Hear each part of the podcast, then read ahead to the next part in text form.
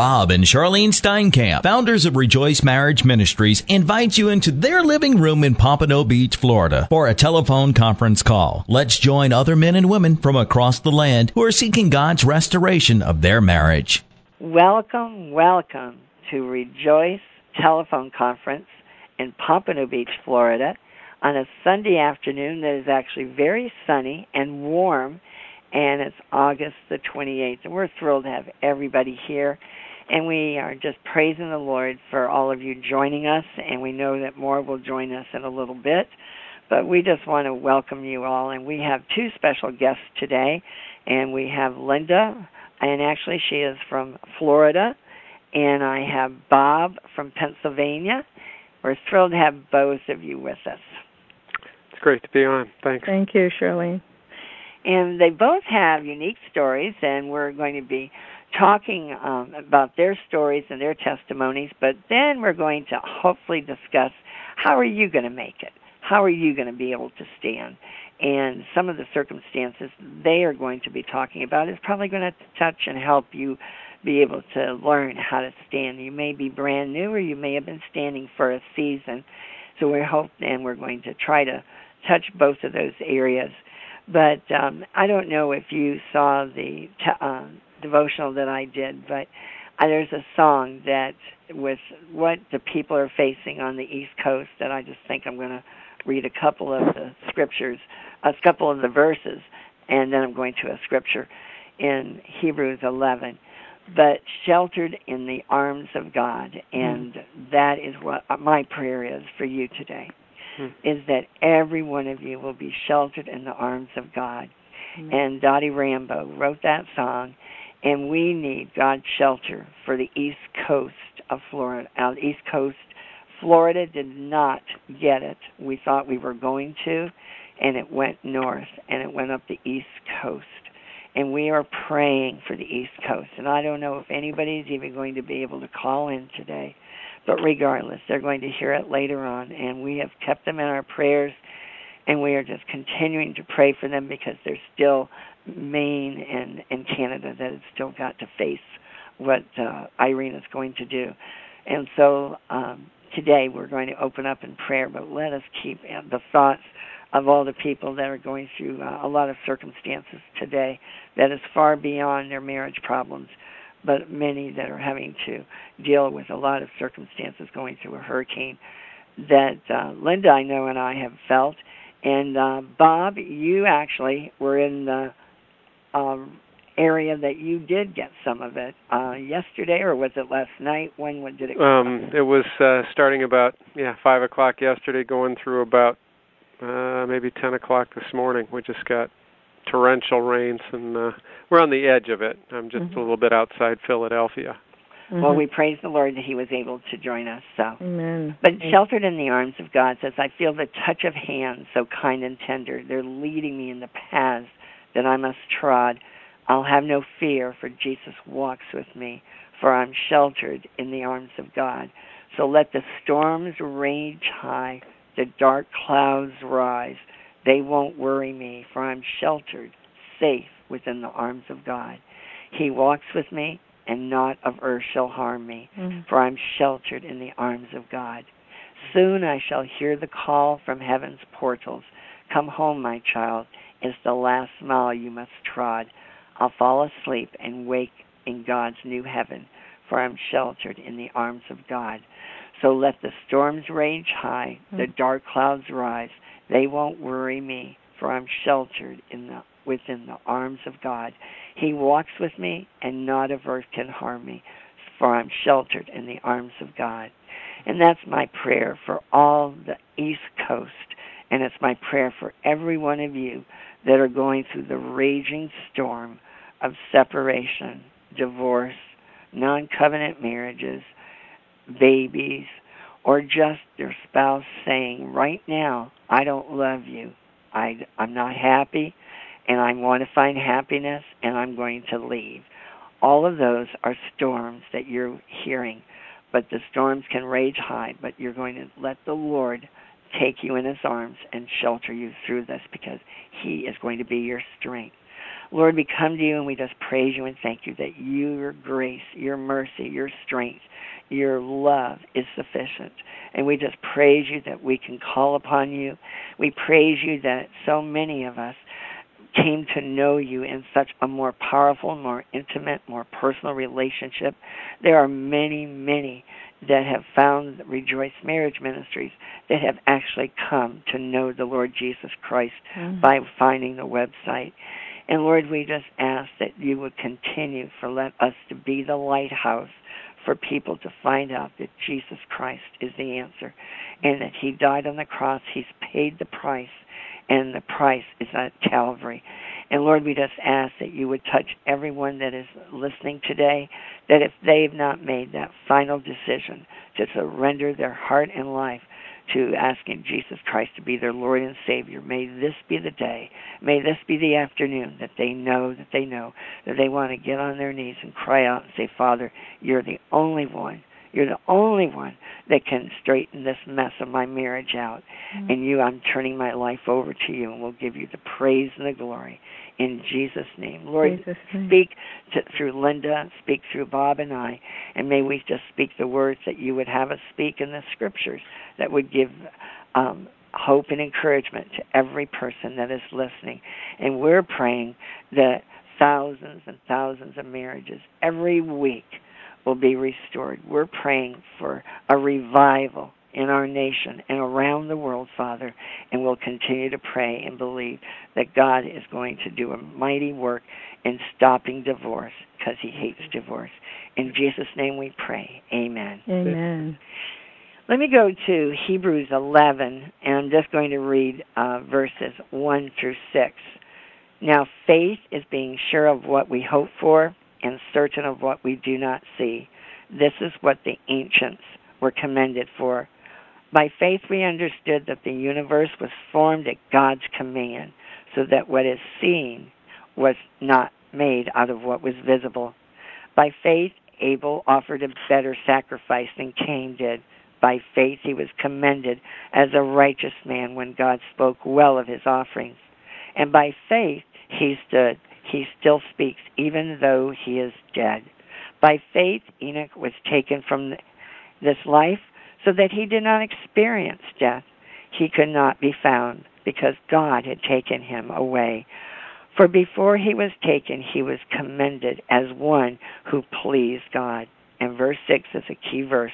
And without faith, it is impossible to please God because anyone who comes to him must believe that he exists and that he rewards those who earnestly seek him. Mm-hmm. And that is my prayer for every one of you today is that you are going to believe that the Lord Jesus Christ exists, that Jesus Christ is the one who paid the price. God sent his only son to die on the cross for all of our sins.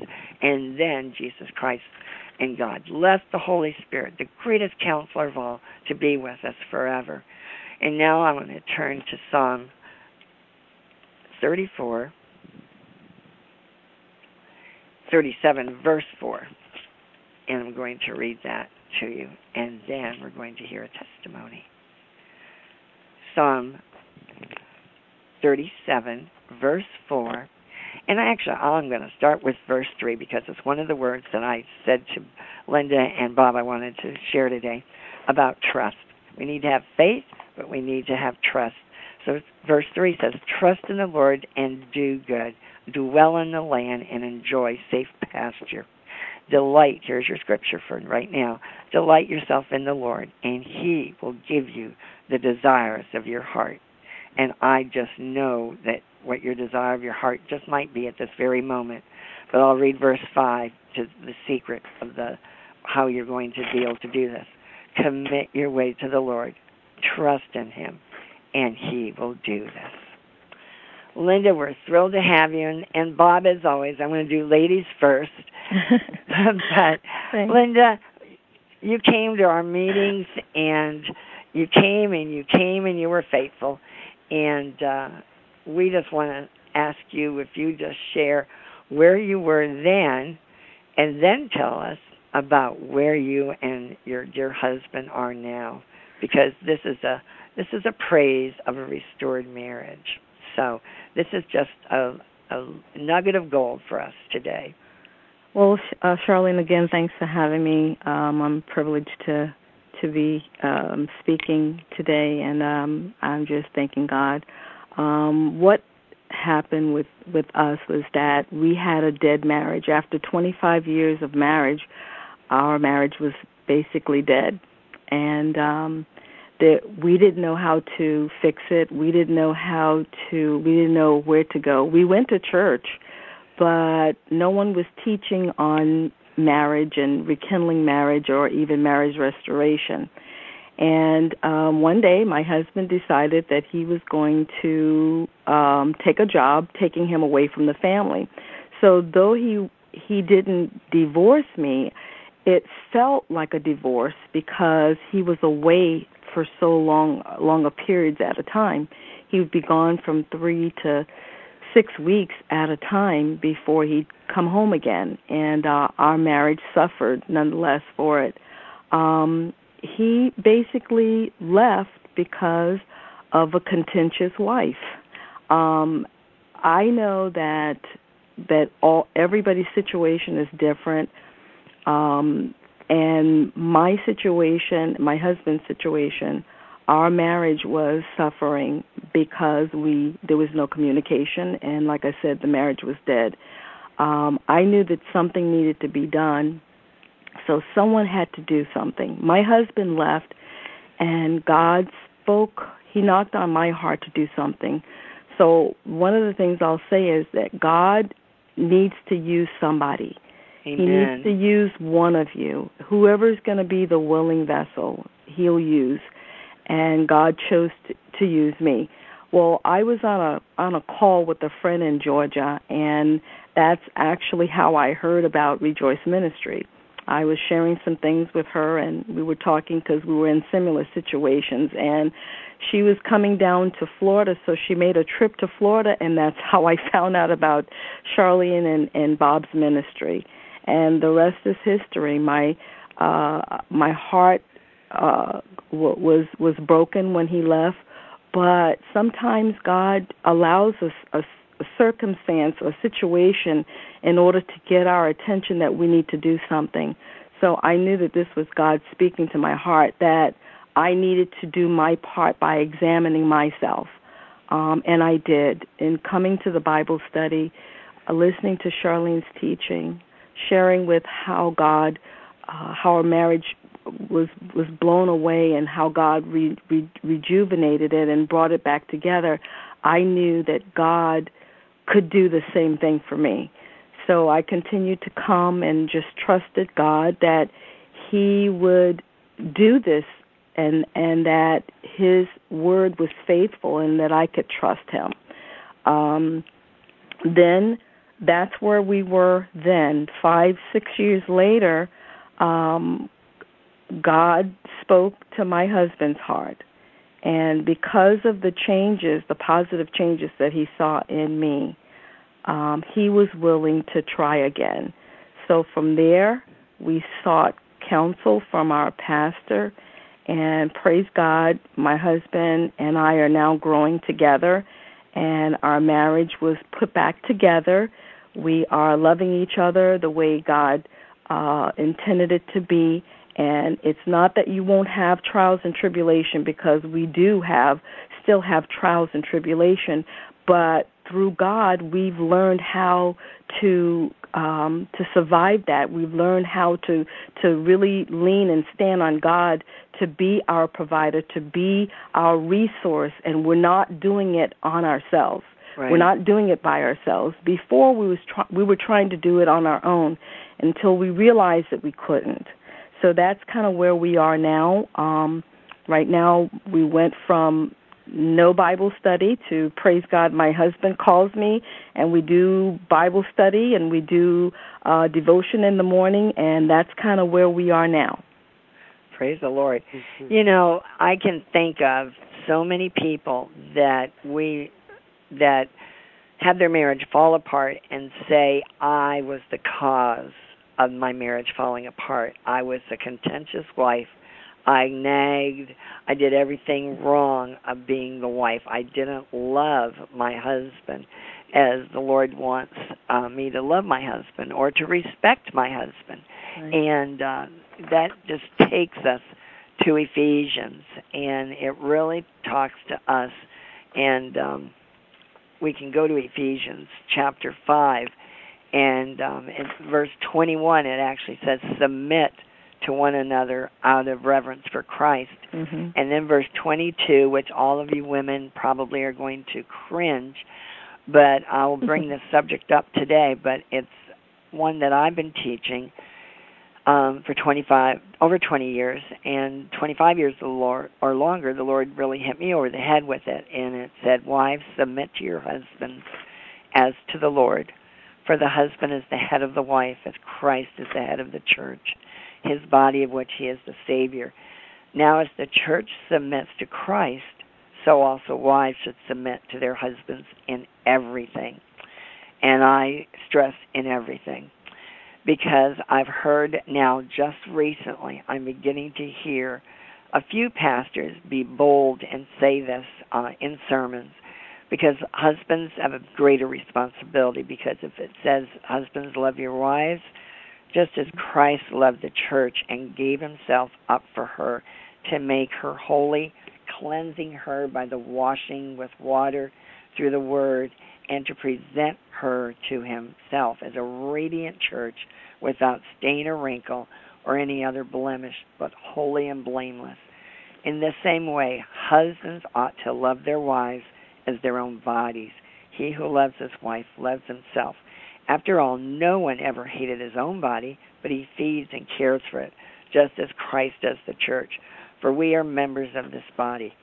For his for this reason, a man will leave his father and mother and be united to his wife, and the two will be one flesh. And that is the most one of the most important keys to marriage restoration.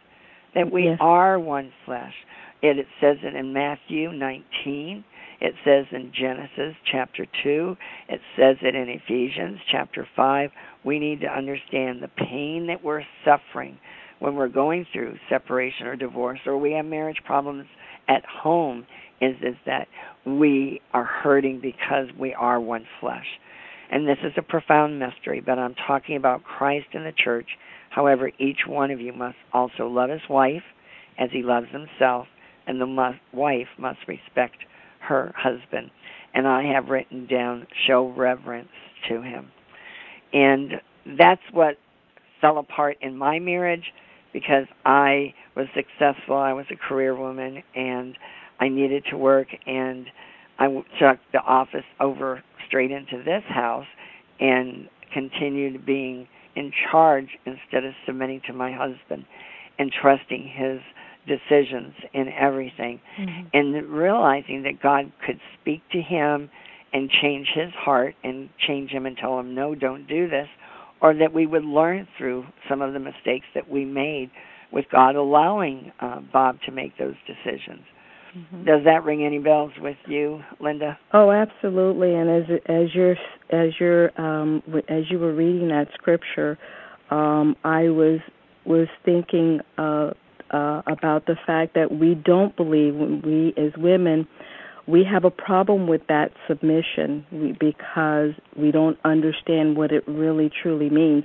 We don't really understand that submission to our husbands is a submission to God that we exactly. need to submit to God. And as you're as you were reading that, I was I was thinking about Genesis um, two and twenty two, when he said, "When the rib which the Lord God had taken from man." he made into a woman and he brought her to the man and i i thought about that he god actually brought the woman to the man so if he actually brought the woman to the man wouldn't she have had to have her hands in god's hands first mm. that's what i that that's what i i went over and over and over ladies you have to understand in order for you to get a hold on this submission, you have to put your hands in God's hands. When Amen. you decide to put your hands in God's hands, He's going to take over and He's going to do the rest because you can't. And we have to let go and trust our Lord that we're to be the helpmate and not the head. And so often, as due to the world's way of what we did um, with the feminist movement and everything else, we um, we women sort of took charge, mm-hmm. and the men sort of stepped back and let us take charge and right. uh, and uh, became silent. And I think especially in the church where we did we should have been taught and said, hey, you got to we've got to submit, We've got to get everything in proper order. And um, I think the biggest problem that we may have is there are so many Christian marriages that are falling apart. We have the same rate as the world does. Yeah. But we are not humbling ourselves before the Lord and saying, Not my will, but your will be done. And Lord, heal and resurrect our marriage. Because I know I know we're in church and we're trying, but we just haven't learned how to surrender our mm-hmm. both our hearts and lives. Right. And we both haven't forgiven each other for our weaknesses and our failures and all the things we've done wrong. And that unforgiveness can just destroy a marriage and can uh and I know there's many men that have made mistakes and women and the women have refused to forgive Mhm. and uh, that's a sin that we're doing and we could have so many marriage restored suddenly and quickly if we have not uh, if we would forgive our spouses but the spouses have been wounded they've been hurt and they are heart, afraid to Mhm. trust in the lord and believe that he can restore and and go through what linda you and i have gone through you know Yeah. i went through a divorce and i did go through the valley that it feels like a valley of a shadow of death when Yes, you're going does. through it. It and does. Bob, I'm going to bring you in here because there is nothing like a divorce. When you go through divorce, you are torn apart and you're ripping apart what God has put together. And uh, would you like to pick up and uh, share your story and your Sure. input? Because there's many, many men that are listening, and they often think with our ministry as as do many other ministries. I feel like I'm the only one, only man standing. I'm not the. No. There's so many women standing, but not the men. And I say, oh, that's not true. so we're thrilled to have you, Bob. Well, thank you. Um, yeah, and I, you know, I've been uh, blessed in the last uh, number of years that I've actually met. Uh, well, I mean, it's unfortunate for them, and and but but I've met many men who were in similar situations who were being faithful, you know, to their uh, to the Lord's call in their lives, and uh, you know, it's hard, but um, God is faithful, and I think. Uh, you know that's what he's uh, trying to teach all of us. Um, so um, my story is um, my wife and I were married uh, for 20 some years, 22 years really, before we experienced, I would say, anything that appeared in any way like a problem in our marriage. And um, but it o- unraveled virtually overnight. And um, at least from my, you know, I don't I don't know for sure, you know, what um, it looked like from my wife's perspective. Um, but you know, basically, by the time um, she announced to me that uh, she didn't love me, and uh, and never did. Um, again, I don't know that I um, believe that. I but, just um, say, don't believe that. yeah, I, I, I don't. I. Enemy. I don't believe that, but I'm just that's you know that that's that was and- her and- message, right? that was her message, and from that time, um, you know, it wasn't like oh we had these problems and let's see that we can work on them. There was never really a willingness to work on them, um, and that's been not quite six. It's close to six years. Um, and you know, so it's been uh, a really tough time for for me to say the least. I mean, I, I saw my bride as a a, a virtuous uh, woman, and she was a, a really an incredible uh, wife and and mother to our children, and with, like I said, virtually no forewarning, a, uh, um, a lot changed. And um, and again, I don't I don't say any of this to uh, to indicate like um, I was the perfect husband or anything, mm-hmm. um, by any stretch. And God's shown me a lot of things um, in this, you know, five and a half years. But uh, really, one of the first things He showed me um, came right out of Ephesians five. I was uh, we were as a family very, um, you know, I, I I never felt like we were lukewarm uh, Christians. You know, we were a pretty devoted family. Um, uh, my wife was very into the Word. Um, she would read the Word um, in a year. You know, do the uh, read oh, the entire Bible in a year. Bible in a year. Yeah. I think she, she she had a couple different versions of it and had done it like three or four years in a row at the time that things fell apart. And um, you know, I'm still holding on to those things that God is going to, you know, going to bring her her home. And I believe I have a, a lot of promises from Him. Um, some as recently as uh, the past week, uh, some pretty powerful revelations and um, mm. you know, I believe he's showing me over and over that he wants me to simply trust mm. him for what he's about to do. Praise God. Amen. But one of the things that, you know, you talked about Ephesians 5 that, you know, was really impressed upon me soon after um, I knew there was a crisis in our marriage um, was that, um, you know, a couple different things from this passage. And, and from every passage in the New Testament that talks of, gives instruction to husbands and wives.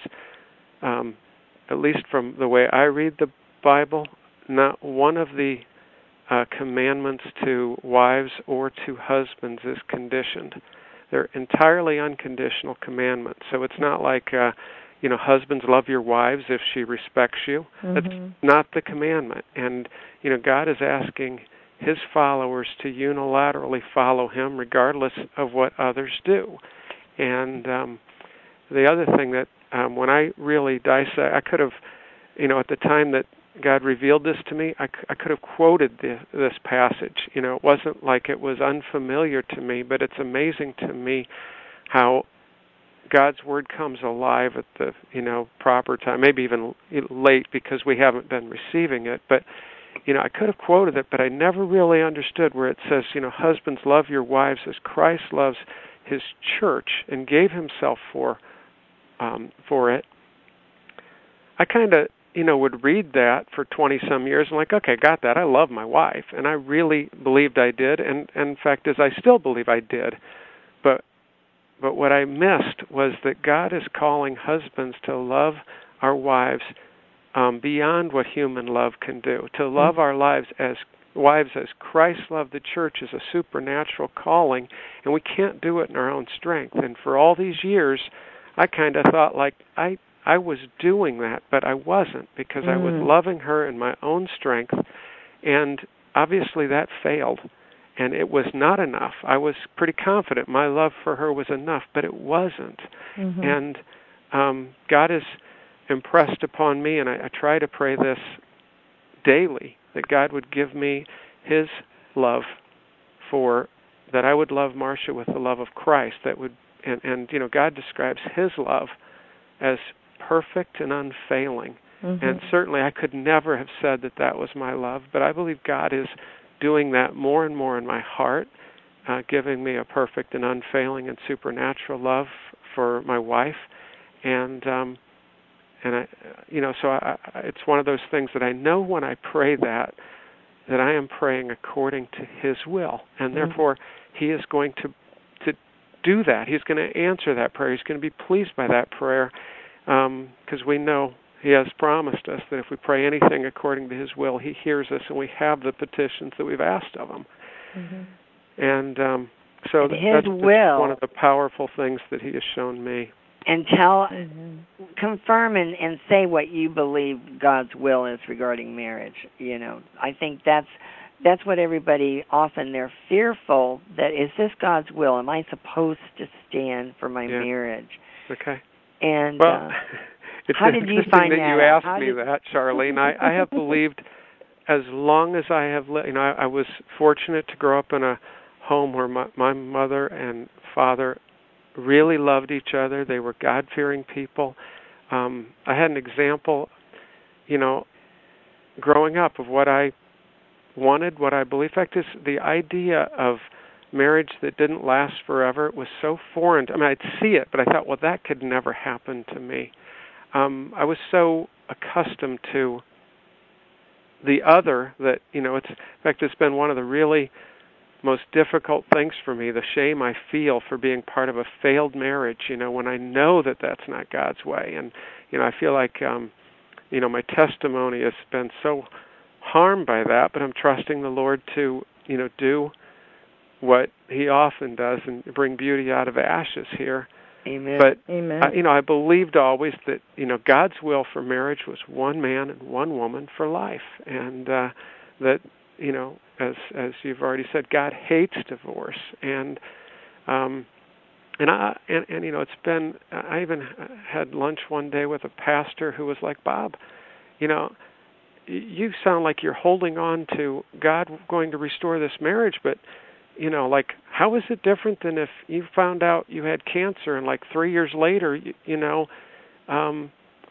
um, you know it hadn't happened and you're going you hadn't been healed. You were praying for healing and it didn't happen and, and you can see that god's you know actually going to take you out of this life without you know how would that be different? And i said you know it's very different. It's very different. Nowhere in the bible does god say that he hates illness nor no nowhere does he say that the death of his saints is something he hates. He says in fact that that you know it's it's a something that he embraces I've um, gone to prepare a home for you. Mm-hmm. Exactly. I said, but you know, he does say he hates divorce. He doesn't say I hate illness. It's it's part in a fallen world. It's part of what all of us are going to face: death, um, unless he comes before then. And um, so, but many people, even pastors, don't. You know, and you know, after I shared, you know, in, in all fairness to this pastor, when I shared it with him, he said, "Oh, I see. I am sorry for." Questioning you, he said, mm-hmm. "You're right. I, I, I um, it's very different." Um, you know, I shared with him. I said, "Well, you know, where does it say that um, because someone is ill, they shouldn't be an elder in a church? But you know, if a man's not ruling his household well, he shouldn't. You know, he should disqualify himself for an eldership, for example." And um, but anyway, I um, I feel like there are there are lots of promises in in God's word that are are somewhat generic. I mean, I believe God has spoken to me clearly, plainly to say he wants me to trust in him for what he's going to do in restoring my marriage. I believe he has given me promises about how he sees Marcia, and, and much like the promises that you had, Charlyne, from yes. about Bob, that you know didn't make any sense based on what you could see with your own Correct. eyes. Mm-hmm. God calls things that are not as if they were, and, and that's what He's doing for me. But but I you know just a couple scriptures, and I don't want to drone on and on here, but no. a couple scriptures that I sure. think are key to this. When you say, Charlyne, you know how do you how do you know that it's your you know God's will. Well, you know He says, for example, in Psalm 128, um, and you know it's addressed to a man. You know, because David, I think, was writing it. Uh, I, I believe he's the psalmist in that psalm. But he says that, to, he's, and he's talking to the man who fears the Lord and he says his wife in the third verse it says his wife will be like a fruitful vine in the midst of his home and that's mm-hmm. you know that's a promise i hold on to that right um mm-hmm. you know but by god's grace that i am you know i fear god i, I love him and and another one would be psalm 84 you know where uh mm-hmm. verse 11 for example where it says the lord god is a sun and a shield the Lord gives grace and glory. No good thing will He withhold from those who walk uprightly. I probably have version merged there. I've but combination I of the King right, James. but I have from those whose walk is blameless. Okay. Oh Lord, but that's Almighty. not saying perfect. It's, no, you know, God. It's you know, and and those of us who are in Christ, you know, God regards as blameless as if we're walking in Christ. Mm-hmm. And mm-hmm. um and and you know, so I look at that and I say, wow, no good thing you know, what was it that God said, you know, in in uh, the first couple chapters of the Bible. He said it's not good for man to be alone. I, I I will love make a helpmate for him. It, and so God is the one who said it wasn't good for man to be alone. And and he didn't mean in that circumstance that it was not good for God to for for man to be without God. Adam was walking in perfect fellowship with Mhm. God at that point. So he what he was saying is I, I need to make not I need to I, I want to God in in His infinite wisdom knew what was good for man and, and woman. This is not that they be alone, you know. Um, and I'm not saying that He never calls anyone to singleness. You know, Right. that's a different passage. But you right, know, it is. if part of your calling is marriage, that He's calling us to to oneness in Christ, Amen. in oneness in flesh and in spirit, and Amen. and so that's what God declared good. And I often, you know, I remind him of that that you know, Lord, I'm not the one who first said that it's not good for man to be alone. You said that. Amen. And now you've said that you will not withhold any good thing from me.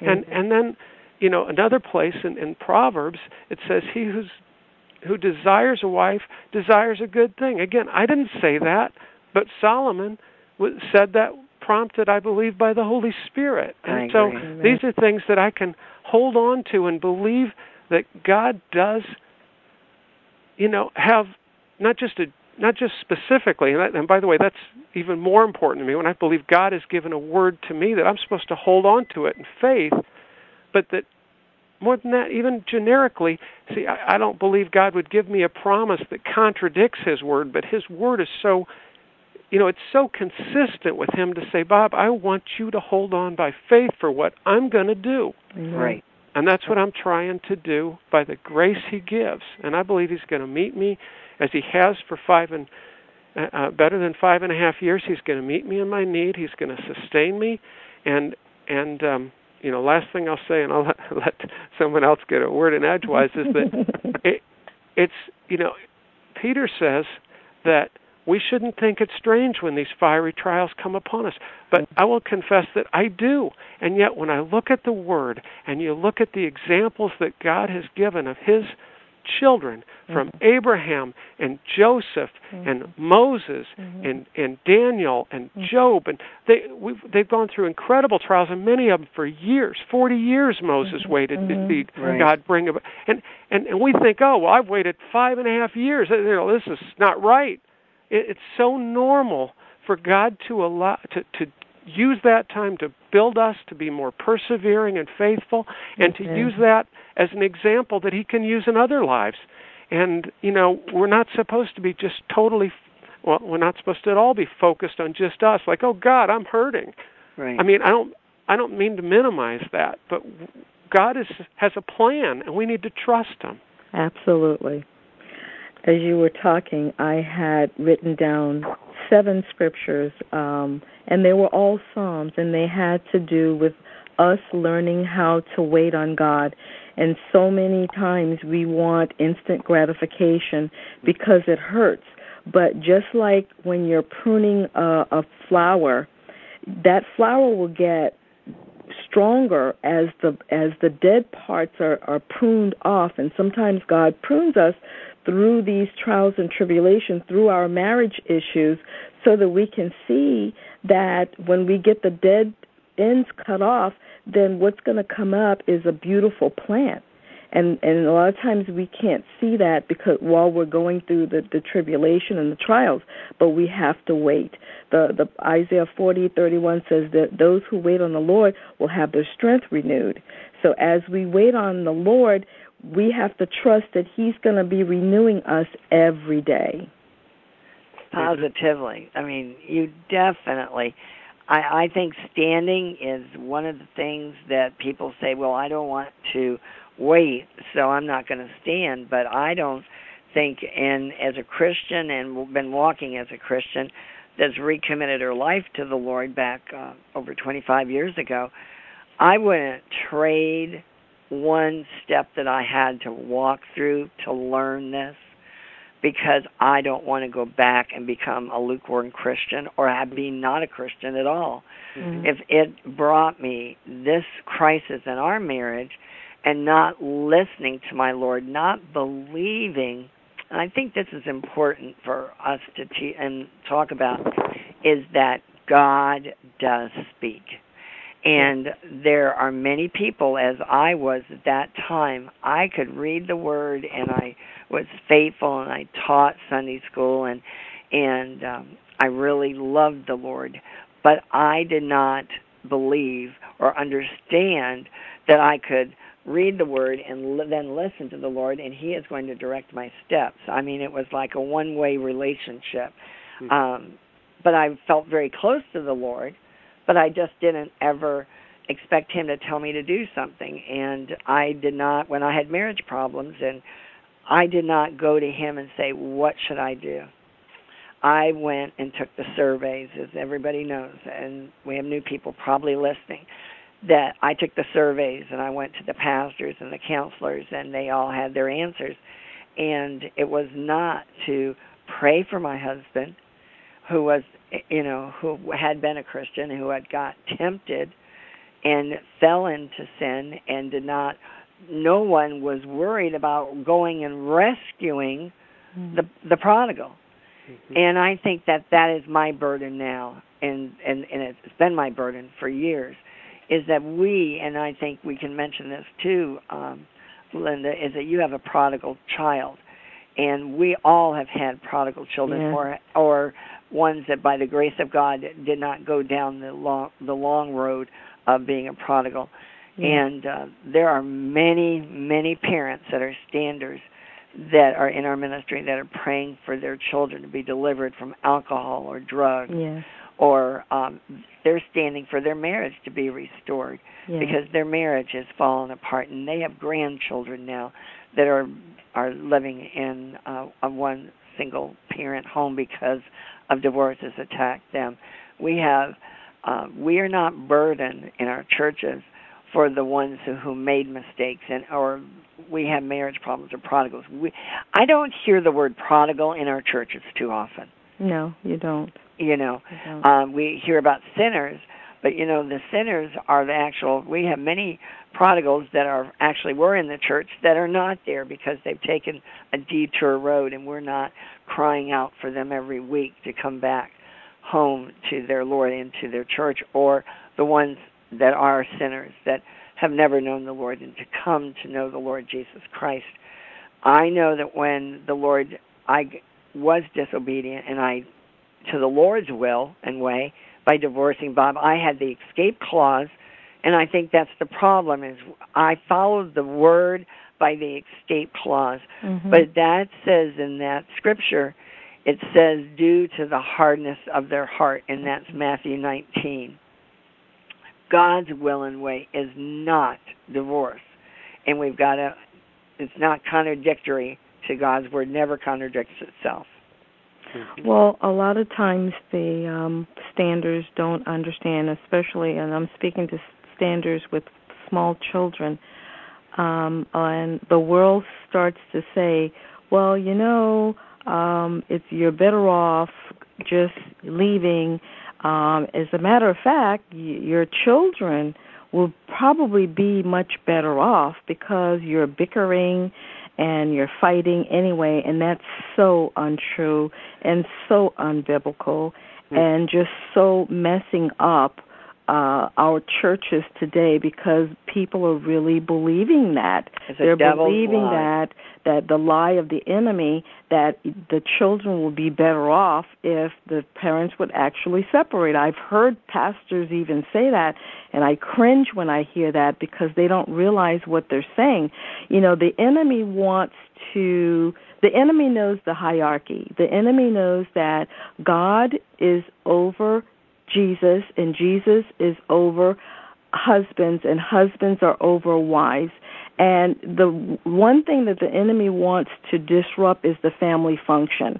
He wants to get everybody walking out of their lane, everybody walking in disobedience, uh, the man being disobedient to God in, in loving and protecting his wife, and the wife disrespecting her husband by not honoring him and being submissive.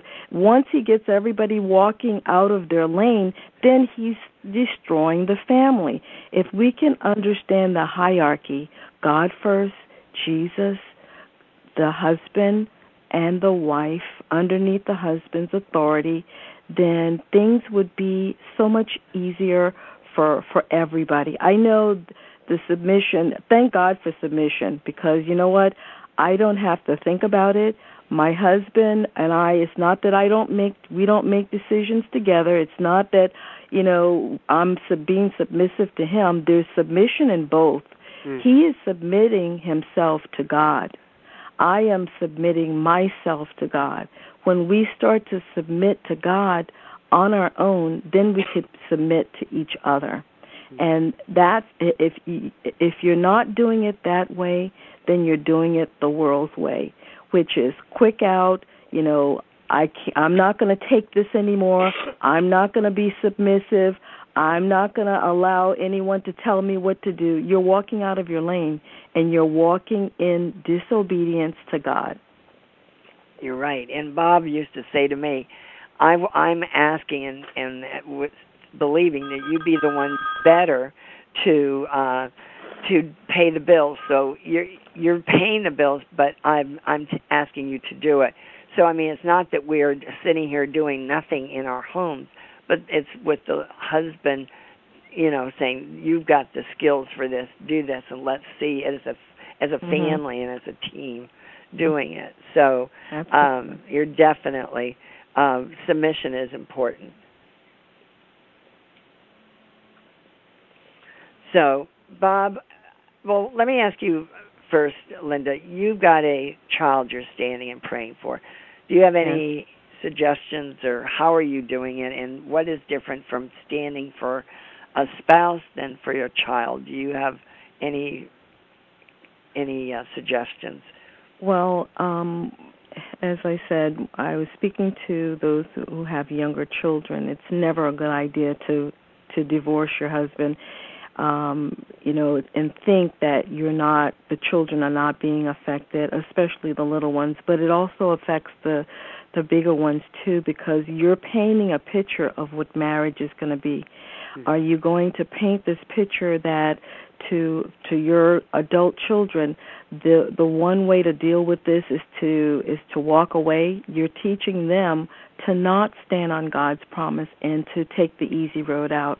And how you know I had to make a decision that I needed to leave a legacy. We needed to leave a legacy to our children, and and we owed it owed that to them to work this marriage out, to you know to listen to God in doing it because we couldn't do it on our own. And that's just it. We tried to do this on our own and we were unsuccessful. So we had to do it God's way, which is the right way. And my my daughter, who was really uh rebellious, I mean, she had her own other issues, but I needed her to see uh what marriage should be. I needed all of my adult children. We needed all of our adult children. I'll speak for my husband to see what marriage should be. Um to see what marriage could be and that you don't quit um, one of the things that my husband said early in our marriage is that divorce was not going to be an option for us. And he didn't I don't think he realized what he was saying, but I'm so grateful to God because it was a proclamation. Um God heard it and I'm sure that the devil heard it too. That's why we went through our trials and tribulation, but I always remembered that and he always remembered that and we never made it legal, the divorce legal, because we knew that this was the wrong thing to do. So if I'm speaking to someone out there, please think about what it is that you're doing. Let God you you let God heal your marriage. Let God heal your marriage by you tapping into Him first, you standing with Him, you believing and trusting in Him that your marriage can be put back together. Um, I didn't do anything differently uh, for my daughter other than just to pray and let God. Um, and you know, He's speaking to her heart and the issues that she's going through right now. It, it's just me. It, it's just a patience thing. We have to be patient, and we have to wait on God's hands to move.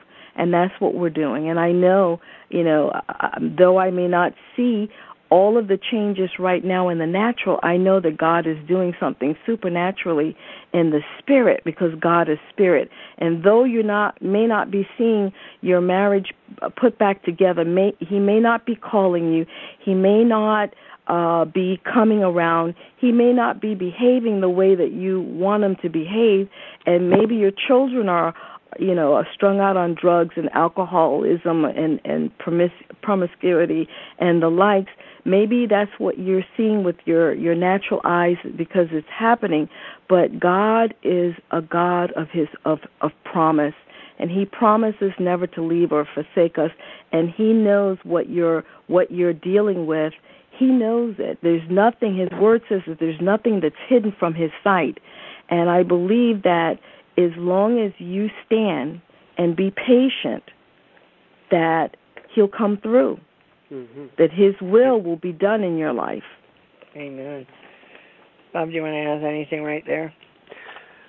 Well, I just, I mean, I totally agree with that, Linda. Just a great word, and I, um, you know, I, I heard a definition of faith recently that I just loved, and um, you know, because I think sometimes a lot, sometimes where where we um, fail as as Christians is we don't have a good definition. You know, definitions matter. You know, words really matter, mm-hmm. and you know we can use the word faith kind of loosely in such a way that's like a you know just like an intellectual uh, you know assent to a fact and faith is more than that in biblical faith means you know it has to do with trusting it has to do with you know stepping forward and you know this definition i heard is that faith is believing the word of god and acting upon it no matter how I feel mm-hmm. because God promises a good result. So it's standing on God's promises. Mm-hmm. And uh, you know, I think that's exactly what you're talking about. Linda, you, you know, you you hear you, you're resting in God's word, and and no matter how you feel, you know, sometimes you think, oh, my faith is weak because, um, you know, I'm feeling like God's not working, mm-hmm. but you know what? That's natural. You don't Absolutely. see him working, you can't see it with your eye, but what the question is what are you doing? You know, are you standing in faith? Are you continuing to, you know, like when, when we don't see our marriage being restored or we don't see our child come back, you know, does that but what are we doing? We're continuing to pray. We're continuing to stand believing. We're continuing to call on God to do what only He can do in changing hearts. And, Amen. you know, that's faith, even though it may feel like, you know, and, and I, it, may feel like at times, oh, you know, my, I, I'm not, I'm not being faithful. But the question is, are you giving up? Are you persevering? Mm-hmm. And you know, God will give you. And and and the th- the, the other thing is not thinking you're alone. You know, as as um, Linda just said, God's promised He will never leave or forsake us. So, um, but you feel like you're alone, and you have to go back and just say, wait a minute, God is going to, you know, when I'm at the end of my rope, he is going to not allow that rope to run out. He mm-hmm. is going to sustain. He will do something. And this is the thing that's been amazing to me. Mm-hmm. I have, you know, I've never felt like I was going to give up, but I have certainly felt like I, like it was no use. It oh, was just like, you know, what I mean, right? You know, and and at the end of the, but usually when I get to the end of the rope, God does something.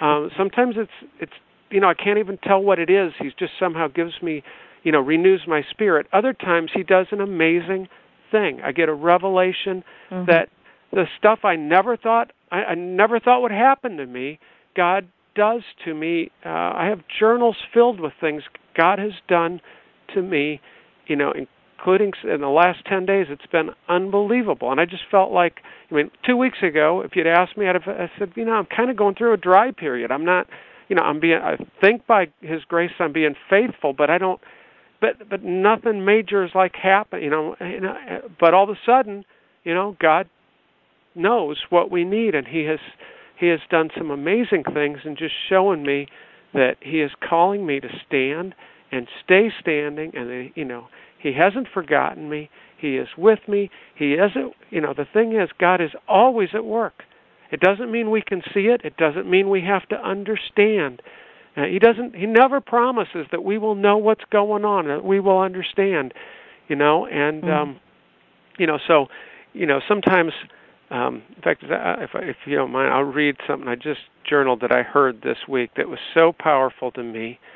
But it was talking about the verse in Philippians 2. Uh, this was a CD that I had of a minister, uh, faithful minister, um, and he was saying, "Do all things without complaining or disputing." And and this man said, "Don't allow your mind to wander into doubt and unbelief simply because you d- simply because you do not understand what God is doing. Mm. Listen, God is doing something really good. Yes, and I stopped the CD right there and I and and praying and I was I was on my way to a meeting and I, I just started praying. I thanked the Lord for doing the really good thing that that He's doing. That I don't even know what He's doing. You know, Right. that I don't understand. And right then I looked ahead, and and guess what? You know, I was driving. Right. Guess what I come came up on? Covenant transport. You got it. A covenant transport truck. You know, right at that moment, I'm thanking the Lord, and that's what He brought. You know, and what confirmation? you know, and it's just, you know, and then I turned the CD back on, and and what he said is right. Um, then he said, "Stay right there in that place of faithful self selflessness, which is what Mhm. Philippians two is all about. With Christ Mhm. as our example. Stay right there in that place of faithful self selflessness, and do all things without questioning and disputing or grumbling. You know, and it's like, wow, that that you know, that's the Lord's word to me. You know, Charlyne, you're always um, uh, reminding us and, and never stop because it's a reminder we need that God does speak to us. Amen. And He does it in a ways that you think, I mean, I, I'm fond of praying, Lord, speak to me in a way that I know that it's you. Amen. And and I'm shocked at how often He will do that in His own unique way because God invented I'm not shocked. communication. well, I'm but not it's just shocked. shocking that He can come up with so It many is. different ways, you know. it is. And it's so- it's it's amazing. It's awesome. It's holy. It's Mhm. and that He loves each of us. And when you read Saturday testimonies, this last few weeks have just been incredible fantastic. of the Mhm. of the different ways that God is speaking to his children and and showing them that he's there and he is going to right when we get so discouraged or do, so defeated and we do have the standers that get so discouraged and defeated, Mhm. defeated and take that detour road and go down that road and then they've got to pay that price of coming back and Mhm. wasting all that time because God said I didn't give up. I'm not going to give up on you either, even though you're giving up on your spouse. I'm not going to give up on you, and I'm going to mm-hmm. keep going after you to come back to to where you were together. Charlyne, I was looking at Bob's book, The Prodigal's Pen, and I was looking, skimming through it, and I, I read it a couple of times, and I came across his Seven Secrets to Successful Standing. Do you? Can I read that? Oh yes, Um, the first one he talks about is being consistent. We have to be consistent. We can't be one way today and tomorrow we're saying something different. your husband and your or your wife wants to see that consistency. They want to see that you mean business. And one of the things that I'll, I'll share when I started to change in my relationship, my husband's my husband is, was is is very close to my brother, and for a while he he uh, for a while he couldn't believe the change in me. He he asked actually asked my brother. He said to my brother, "I don't know what's going on," because he was able to see those changes in me um, right away outwardly um he thought something was happening and he didn't know what was going on but i knew what it was is god was dealing with me. And for the first time i acknowledged that my part in the separation my part in the dead marriage after god spoke to my heart to get my act straightened up it was my husband is a gentle kind man. It was only a matter of time before he got on board because I was actually the, the what the the bigger problem. I would say, you know, I know a lot of there was- women have said that in in true honesty after they examine their it's heart. true. I mean, there are like four scriptures in in Proverbs that talks about contentious the Yes, contentious wife, and you know, and I fit that that category. And after I I was able to to God spoke to my my heart and, and actually saw him showed me my ways. I was able to see the scales dropped off like it did for for Saul, and I Amen. saw my life.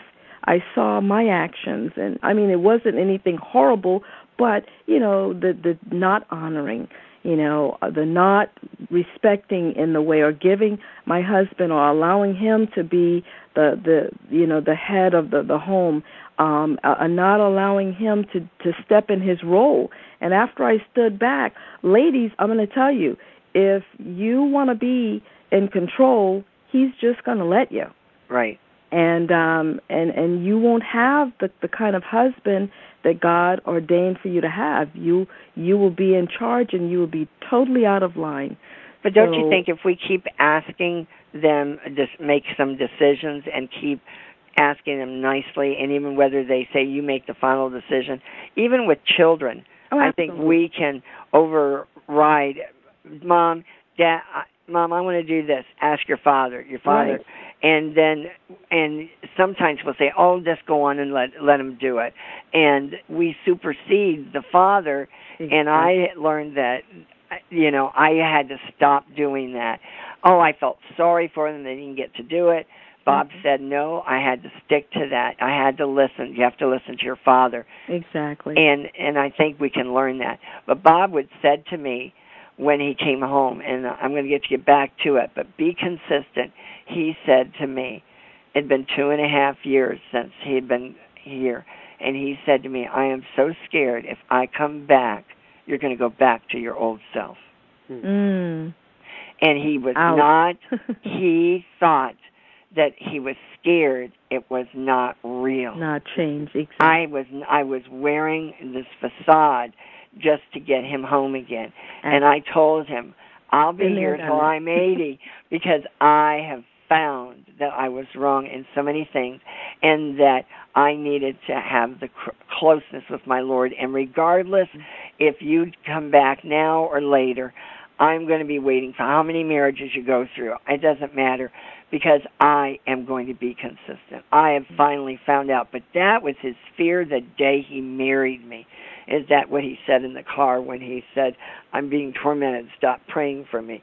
He says, I am so scared you're going to go back and be different again. And I said, I if I do, tell me because I plan to be like this forever, you know. Well, you know, we we're you know when when when the husband leaves, I mean, there's a certain amount of that. He says the the Bible says that he gave them dominion.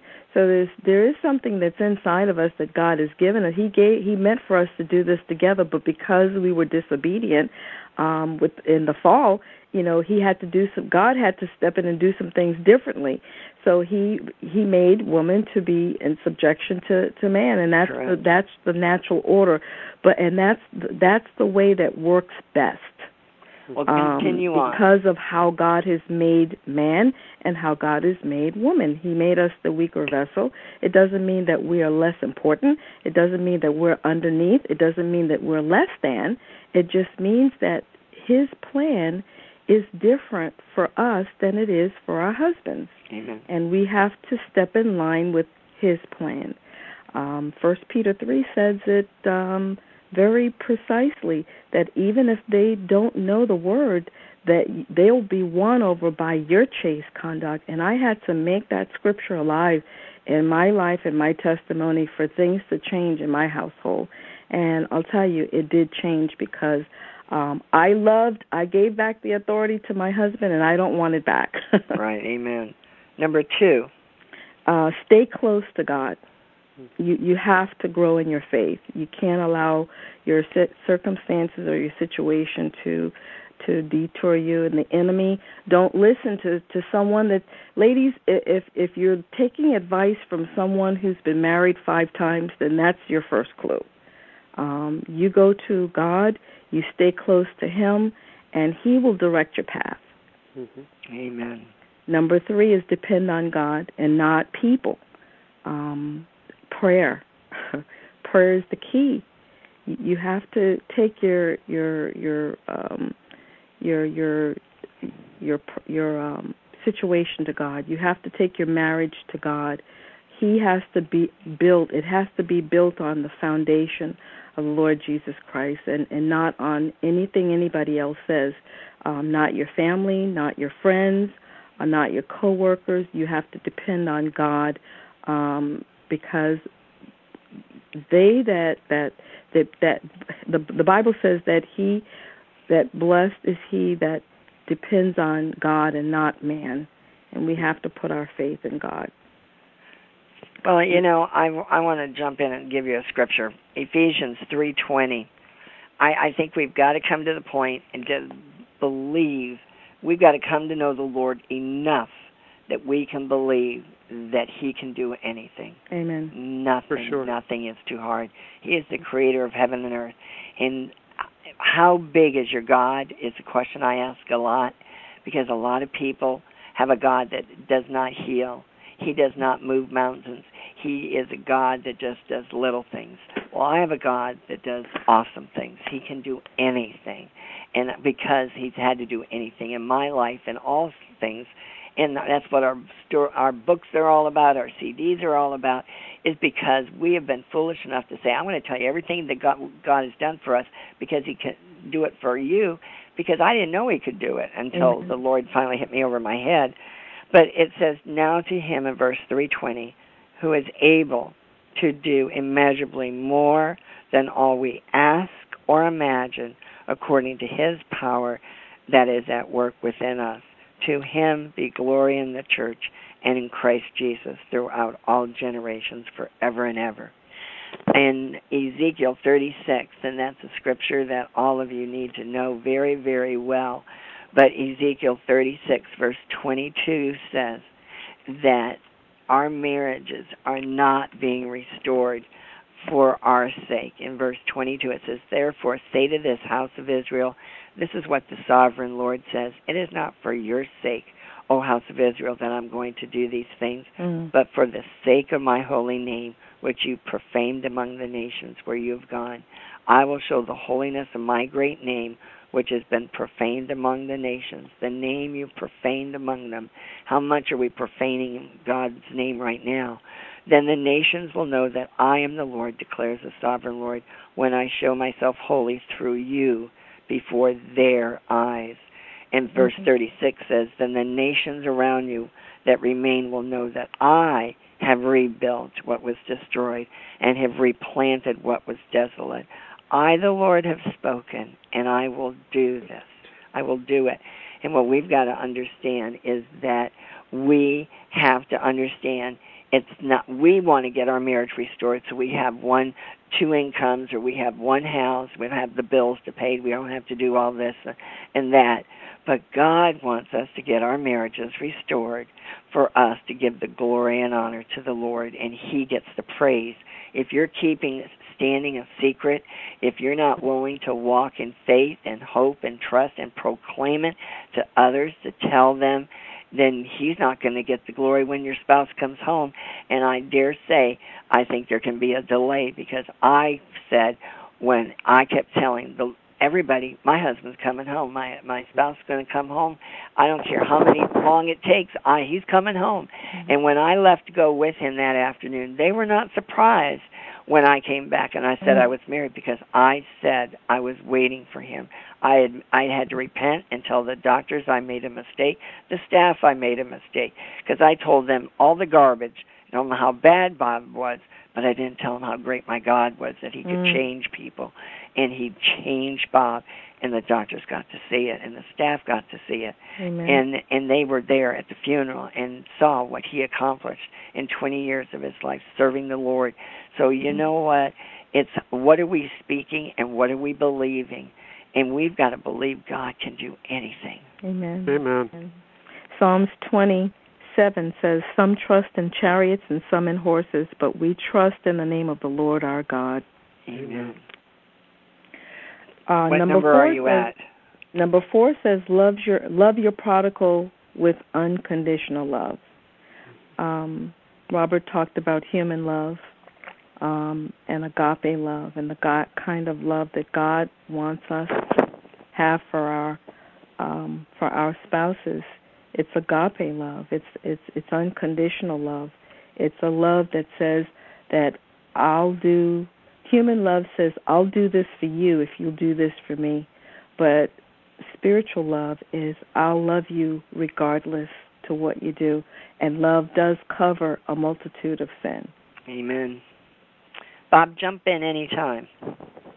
Well, I did have a couple thoughts. Uh, you know, going back to the um, not so much on this love part, but on you know you were talking about um, God being able to do anything and how big is our view of God. I mean that's one of the things that just uh, gets my uh, uh, I don't know get gets uh, rattles a feisty nerve in me is when I hear the words uh, irreconcilable differences. Oh, you know, especially between two uh, professing followers of Christ. And I think, Amen. how can that be? You know, what kind of a, you know, is, that the same God of the Bible that we're serving? You know, because He can do anything, and and that really, uh, you know, is just one of my things because you hear it over and over. It's ubiquitous in the world we live in. But Yes, you know, it not is. God's God's way is to, you know, I mean, even when His people were walled in on you know, by the sea on one side and Pharaoh's army on the other. Nothing was too hard for him, and I think we have to believe that that's true today for us. So, um, you know, that's just uh, uh, one of my uh, one of the Well, you- things I keep trying to tell myself that I have to remember that God can do anything. Nothing is too hard for Him. Nothing, nothing, absolutely nothing. Well, what- like he spoke to you, and like um, I'm praying that everybody will say, Lord, I want you to speak to me. It's Jeremiah 33 3 says, Call unto me, and I will show you immeasurably more than you can ever imagine. And that is what that, and that's paraphrased for people. Um, but it says, um, in fact, I'll read it to you. Call to me, and I will answer you and tell you great and unsearchable things you do not know. You got questions, you want answers, call to the Lord and he will answer you. That's a promise. And these promises are what we've been talking about today. Stand on the promises of God. And I said to the Lord, I can't hear you. Write it on the wall. And he did. He he says, I'll write it in my word. And then he started writing it just like like he does to so many standers as he had did to Bob. He wrote a covenant transport truck, or he would, or he writes these. Somebody just happens upon a billboard right at the time they're crying out to God tell me what to do. So you know, God does speak, and we've got to believe that. And if you haven't had that personal experience, just spend time with the Lord, and He will answer you. You may be in a wilderness, and it may be silent for a period of time, but not for long. And if it is a, a silent period, just follow the Lord and read that Bible, pray, fast, and and you will get through that um, wilderness. Will you not, Bob? Amen. Exactly. Amen. Amen. He is faithful. He is- Amen. Amen. Well, number six is forgive your prodigal and the other person. Mm-hmm. And Charlyne could probably um, go on and on about this one. I could. but I won't. But forgiveness is not optional. It is mandatory. Mhm. And this is the biggest problem that we have right now is that we I am have found out that if we have mothers, fathers, brothers, aunts, uh, uncles and cousins and family members that do not speak to each other, we're sinning against God. Mhm. If we do not have a normal, healthy relationship with family members of any sort, doesn't have to be all the time, but I am telling you, if there's anything you're holding against somebody, we need to forgive them, or God will not forgive us. It says in um, Matthew chapter 6, verse 14, For if you forgive men when they sin against you, your heavenly Father will also forgive you. But if you do not forgive men their sins, your Father will not forgive your sins. Forgiveness is mandatory, and there's oh, I, there's a lot of teachings. You can go search on Charlyne Cares on forgiveness, and you can get a lot of helps and and help you how to walk through that spirit of forgiveness.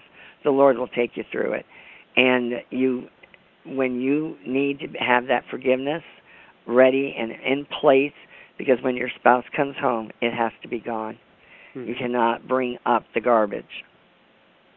Amen. And last but not least, is that number six. Number seven is time is not your enemy. Hmm. Oh my goodness. Just the opposite of what you hear every day, right? Yes, yes, yes. Well, actually um God gave me this scripture, Joel 2:25. So I will restore to you the years that the swarming locust mm-hmm. has eaten. And I can't tell what you good how word. I can't tell you how that has blessed me because so often we think um when is it going to happen? Mm-hmm. Um I can't wait much longer. Um, when is he going to change? Um, we, we, we have the, the enemy will come against our mind and, and put us in this state of panic that it hasn't happened. Or you might have heard of someone else's marriage being restored and you've been waiting for so long. God is faithful. He is faithful to his word. When Peter walked across the water, the one thing that changed when he looked down and he lost his balance. When he looked, looked down, he, when he looked, when he took his eyes off of God, he fell. So we can't take our eyes off of God. We can't take our eyes off of His promise. We have to remember that His promise is true. He's a man of His word that He will, He does not lie and keep your eyes focused on God. And remember Genesis 2:20 2:25 that says that he he when God made woman, he took the woman to the man. So keep your hands, ladies, in God's hands um, first hmm. and foremost. Bob, you you're a man, and men say I can only wait so long because I'm a man. And um, how and you do not have your children. They're grown almost grown up but you get you have relationships and everything. But how would you or what would you suggest to men how to i know you have given one secret and i wish you would emphasize a little bit what how you do it but you journal and you spend time with the lord. I think we've got to teach that to this is important for both men and women but i think men really need to understand the importance of discipline don't you not well, I I do. I mean, I think there's journaling. Um, you know, it's kind of like um, there's several benefits to it that I see. One is um, one is just the whole idea of like if you were studying, um, um, you know, getting more than one sense involved is helpful. They always say, and um, mm-hmm. um, you know, God has given us it. Um, you know, in my case, I believe this is the you know most significant um, uh, well certainly to the to date and and you know perhaps this is the significant trial of my life and God is using you know trials in God's eyes trials are a good thing you know. I know right. we don't look at them that way but God uses trials to build perseverance and right. perseverance he counts in of great value to him. It builds faith and perseverance and God counts them incredibly valuable. It's uh, shown throughout the scriptures and um, so in this time, I want to learn as quickly as possible the things God is trying uh, to teach me and or wanting to teach me, and you know, so I find that it reinforces things when I write them.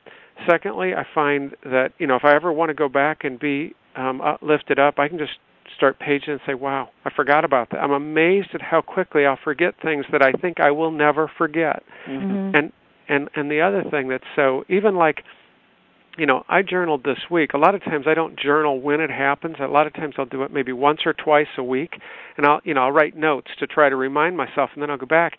But sometimes it's so powerful. Like this morning when I started writing what God had done in my life and putting the pieces together, often you know what I write down on a scrap is just that a scrap. But when I put it all together as I'm journaling I see a whole fabric that he's weaving and it's mm. it's powerful. And and you know uh, um God knows you know what we don't. He knows that when we you know he, he knows that I'm going to do this I I think. You know he he knew that I was going to. He wanted so he gave it to me in pieces. And you know and then when he you know inspired me to to uh you know I mean I had a morning off cuz our church was Friday night instead of Sunday today because the pastor and you know looking at the weather and everything said you know we're not going to be able to get together Sunday morning and he called for a Friday night service so I had this morning Lord. to get up and journal and read and pray and it was it was actually great but anyway I you know that has been very powerful to me and I think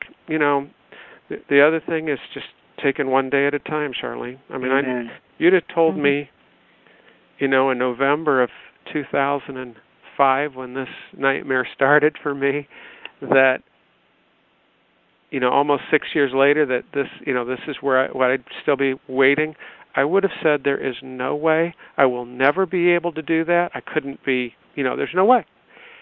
But the fact of the matter is by God's grace you know I'm not perfect but I'm standing faithfully. And, and God has given the grace and he God never promises grace for tomorrow, only for today. Mhm. Amen. He, he gives us amen. the grace as we step forward in faith. And um, you know, God is teaching me things that I um, you know, I've been a Christian for a long time, but I'm amazed at what he still has to teach me. And Mm. you know, one of the most important things that I think is critical. It doesn't matter if you're a man or if you're a woman. If you're a Christian, um, this is so vital. And um, you know, I, I wrote today as I was just trying to solidify some of the, these things. But you know, the gospel in four words is Christ in my place. Mhm. But very um, similar is sanctification in four words is not I but Christ. It's so Mhm. similar. It's and and and Paul said in Galatians three three um, that uh, you know are you so foolish after beginning with the Spirit are you now trying to attain your goal by human effort? Mm. And I think so often we we we think sanctification is I got to do this and I got to do that and Mm. and even if you're listening to this call and you've heard, you know, 20 different admonitions on the thing you have to do, and you may be saying, I'm over, I don't even have time to pray for all those things, let alone do them. And, you know, here's the key, I think. And, and, and, I, and I don't say this because I have it perfected, I do not. But the key is going to Christ and confessing that we need to be filled with Him and with Mm. His Spirit. Uh, Colossians, you know, one uh, twenty-seven says at the end of that verse, "Christ in you, the hope of glory," Mm. and and that is our hope. You know, we will never be successful as a stander or a Christian by doing it by human effort. We have to be living in the Spirit, and and that is a gift of God. But it's what He wants to fill us with. He wants to give that to us. He wants to do it in our fullness, in, in its fullness, and we know that that's His will for us. And again, it's one of the things we can pray that He will fill us.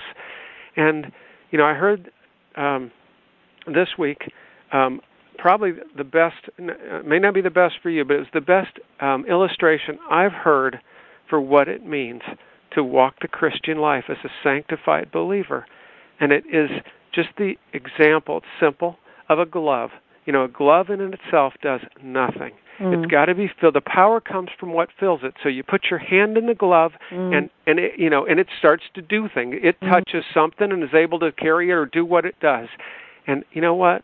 That's what you and I are. We're simply a glove, and we fill it with ourself, and we have very limited power, like no power to do anything that's godly and edifying and good. We can do all kinds of things that aren't so good, but without Christ in us, we have no hope.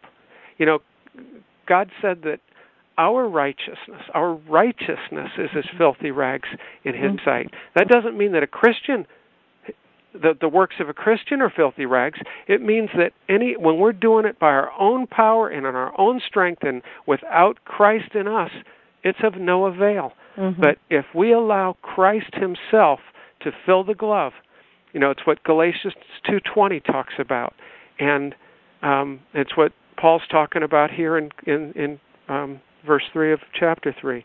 It is, I am crucified with Christ, Mm. And I no longer live, but Christ lives in me. In me. And the life I live in the body, I live by faith in the Son of God who loved me and gave himself for me.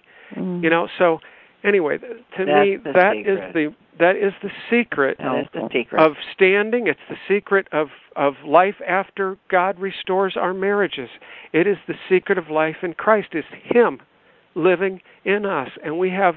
Um, I don't know how to say it any more bluntly, but we have no hope of living the Christian life without Christ, um, His Spirit, reigning in our lives, and not worry about our woe is me now. The Lord's grace and His love and His mercy mm-hmm. and His all that He is, all the names of Christ, all the names of the Holy Spirit, all the names of God, we can make it if we know who we are in Christ.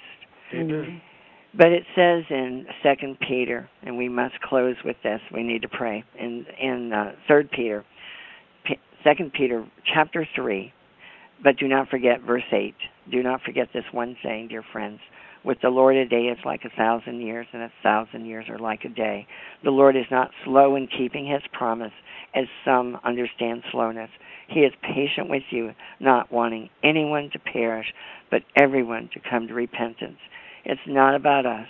It's about our spouse, our children, our loved ones, our family members, our co-workers. Mm. It's about our church family that we need to pray for them to come back to the Lord Jesus mm-hmm. Christ. That's the mm-hmm. most utmost, or to come back or to know Jesus Christ as Lord and Savior. Mm-hmm. And that is our must be our goal each and every day.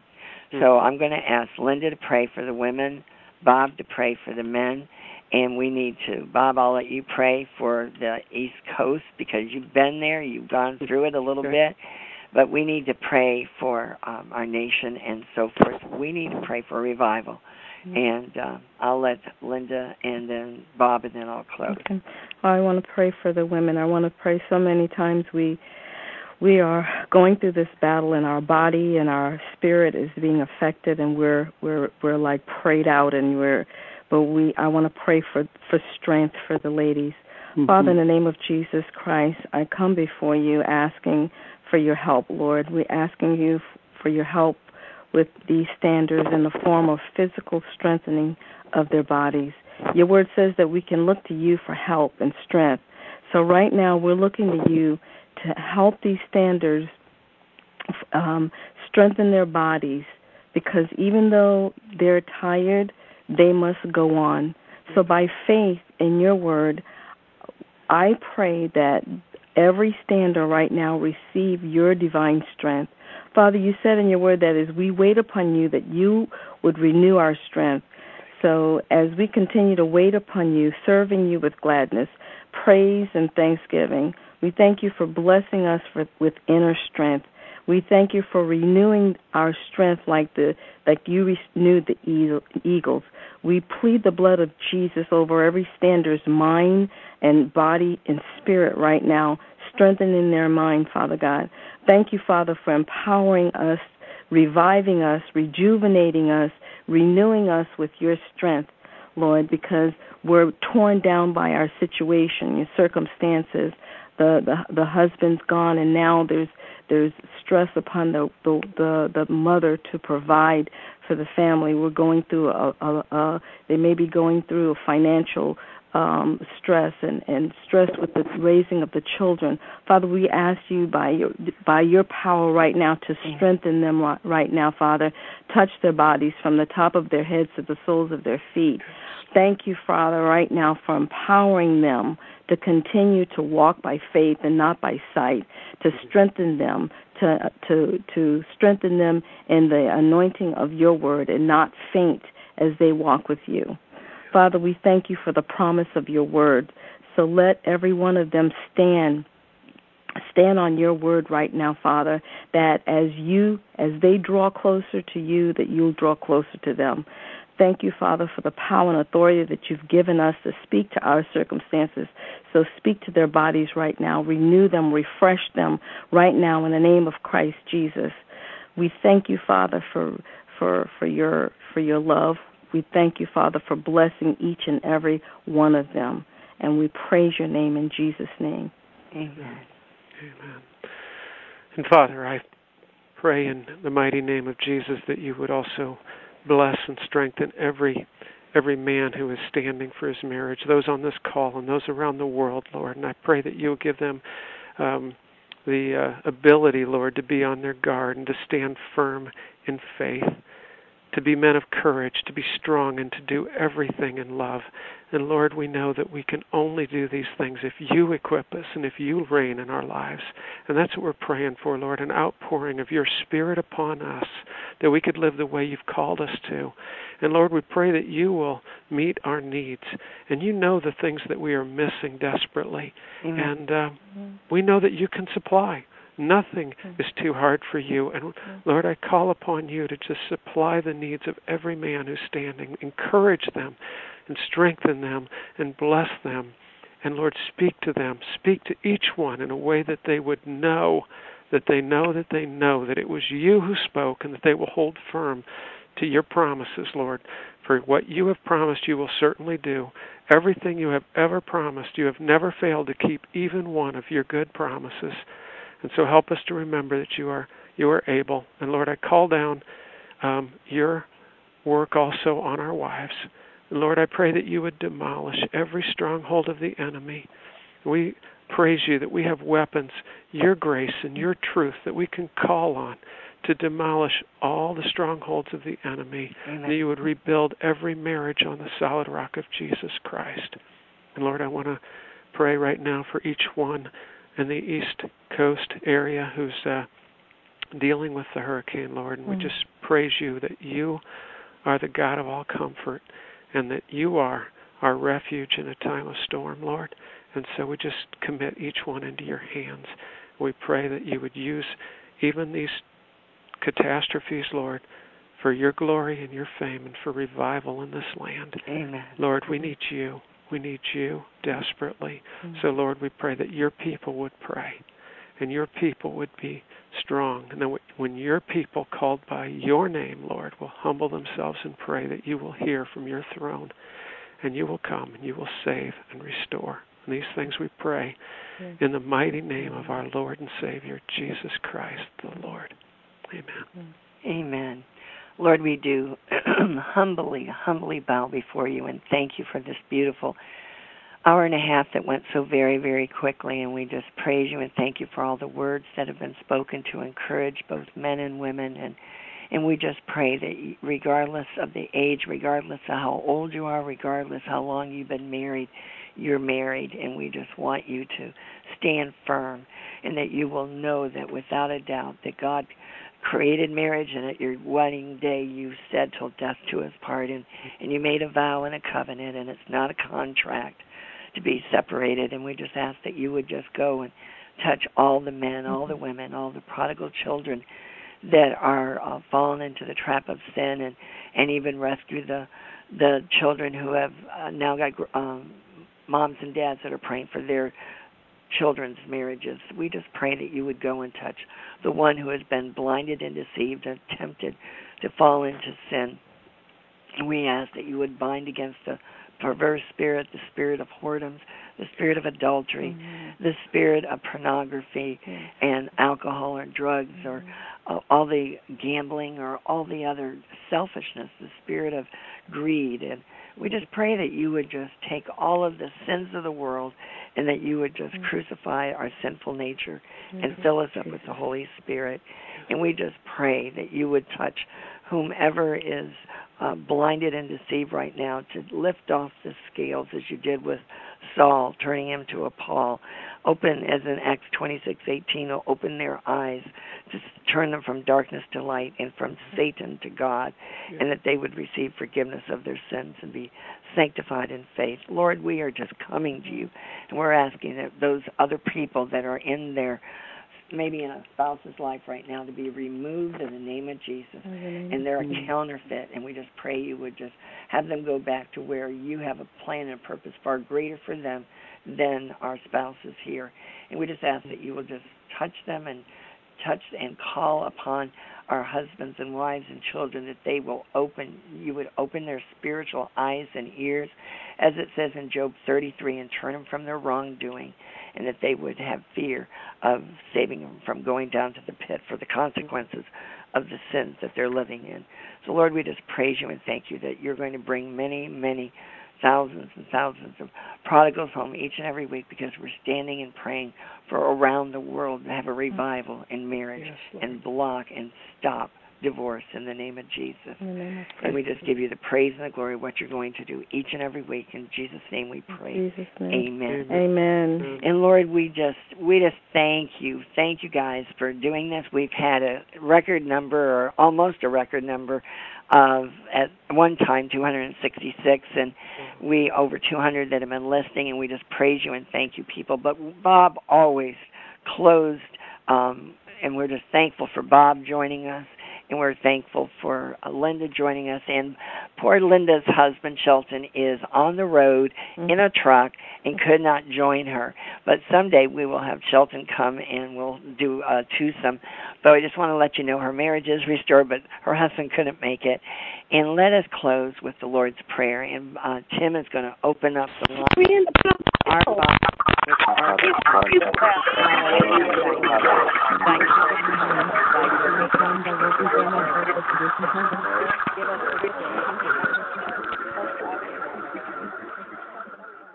if we can help you in any way, we invite you to visit the website of Rejoice Marriage Ministries at www.rejoiceministries.org. Thanks for joining us today as we proclaim that God heals hurting marriages.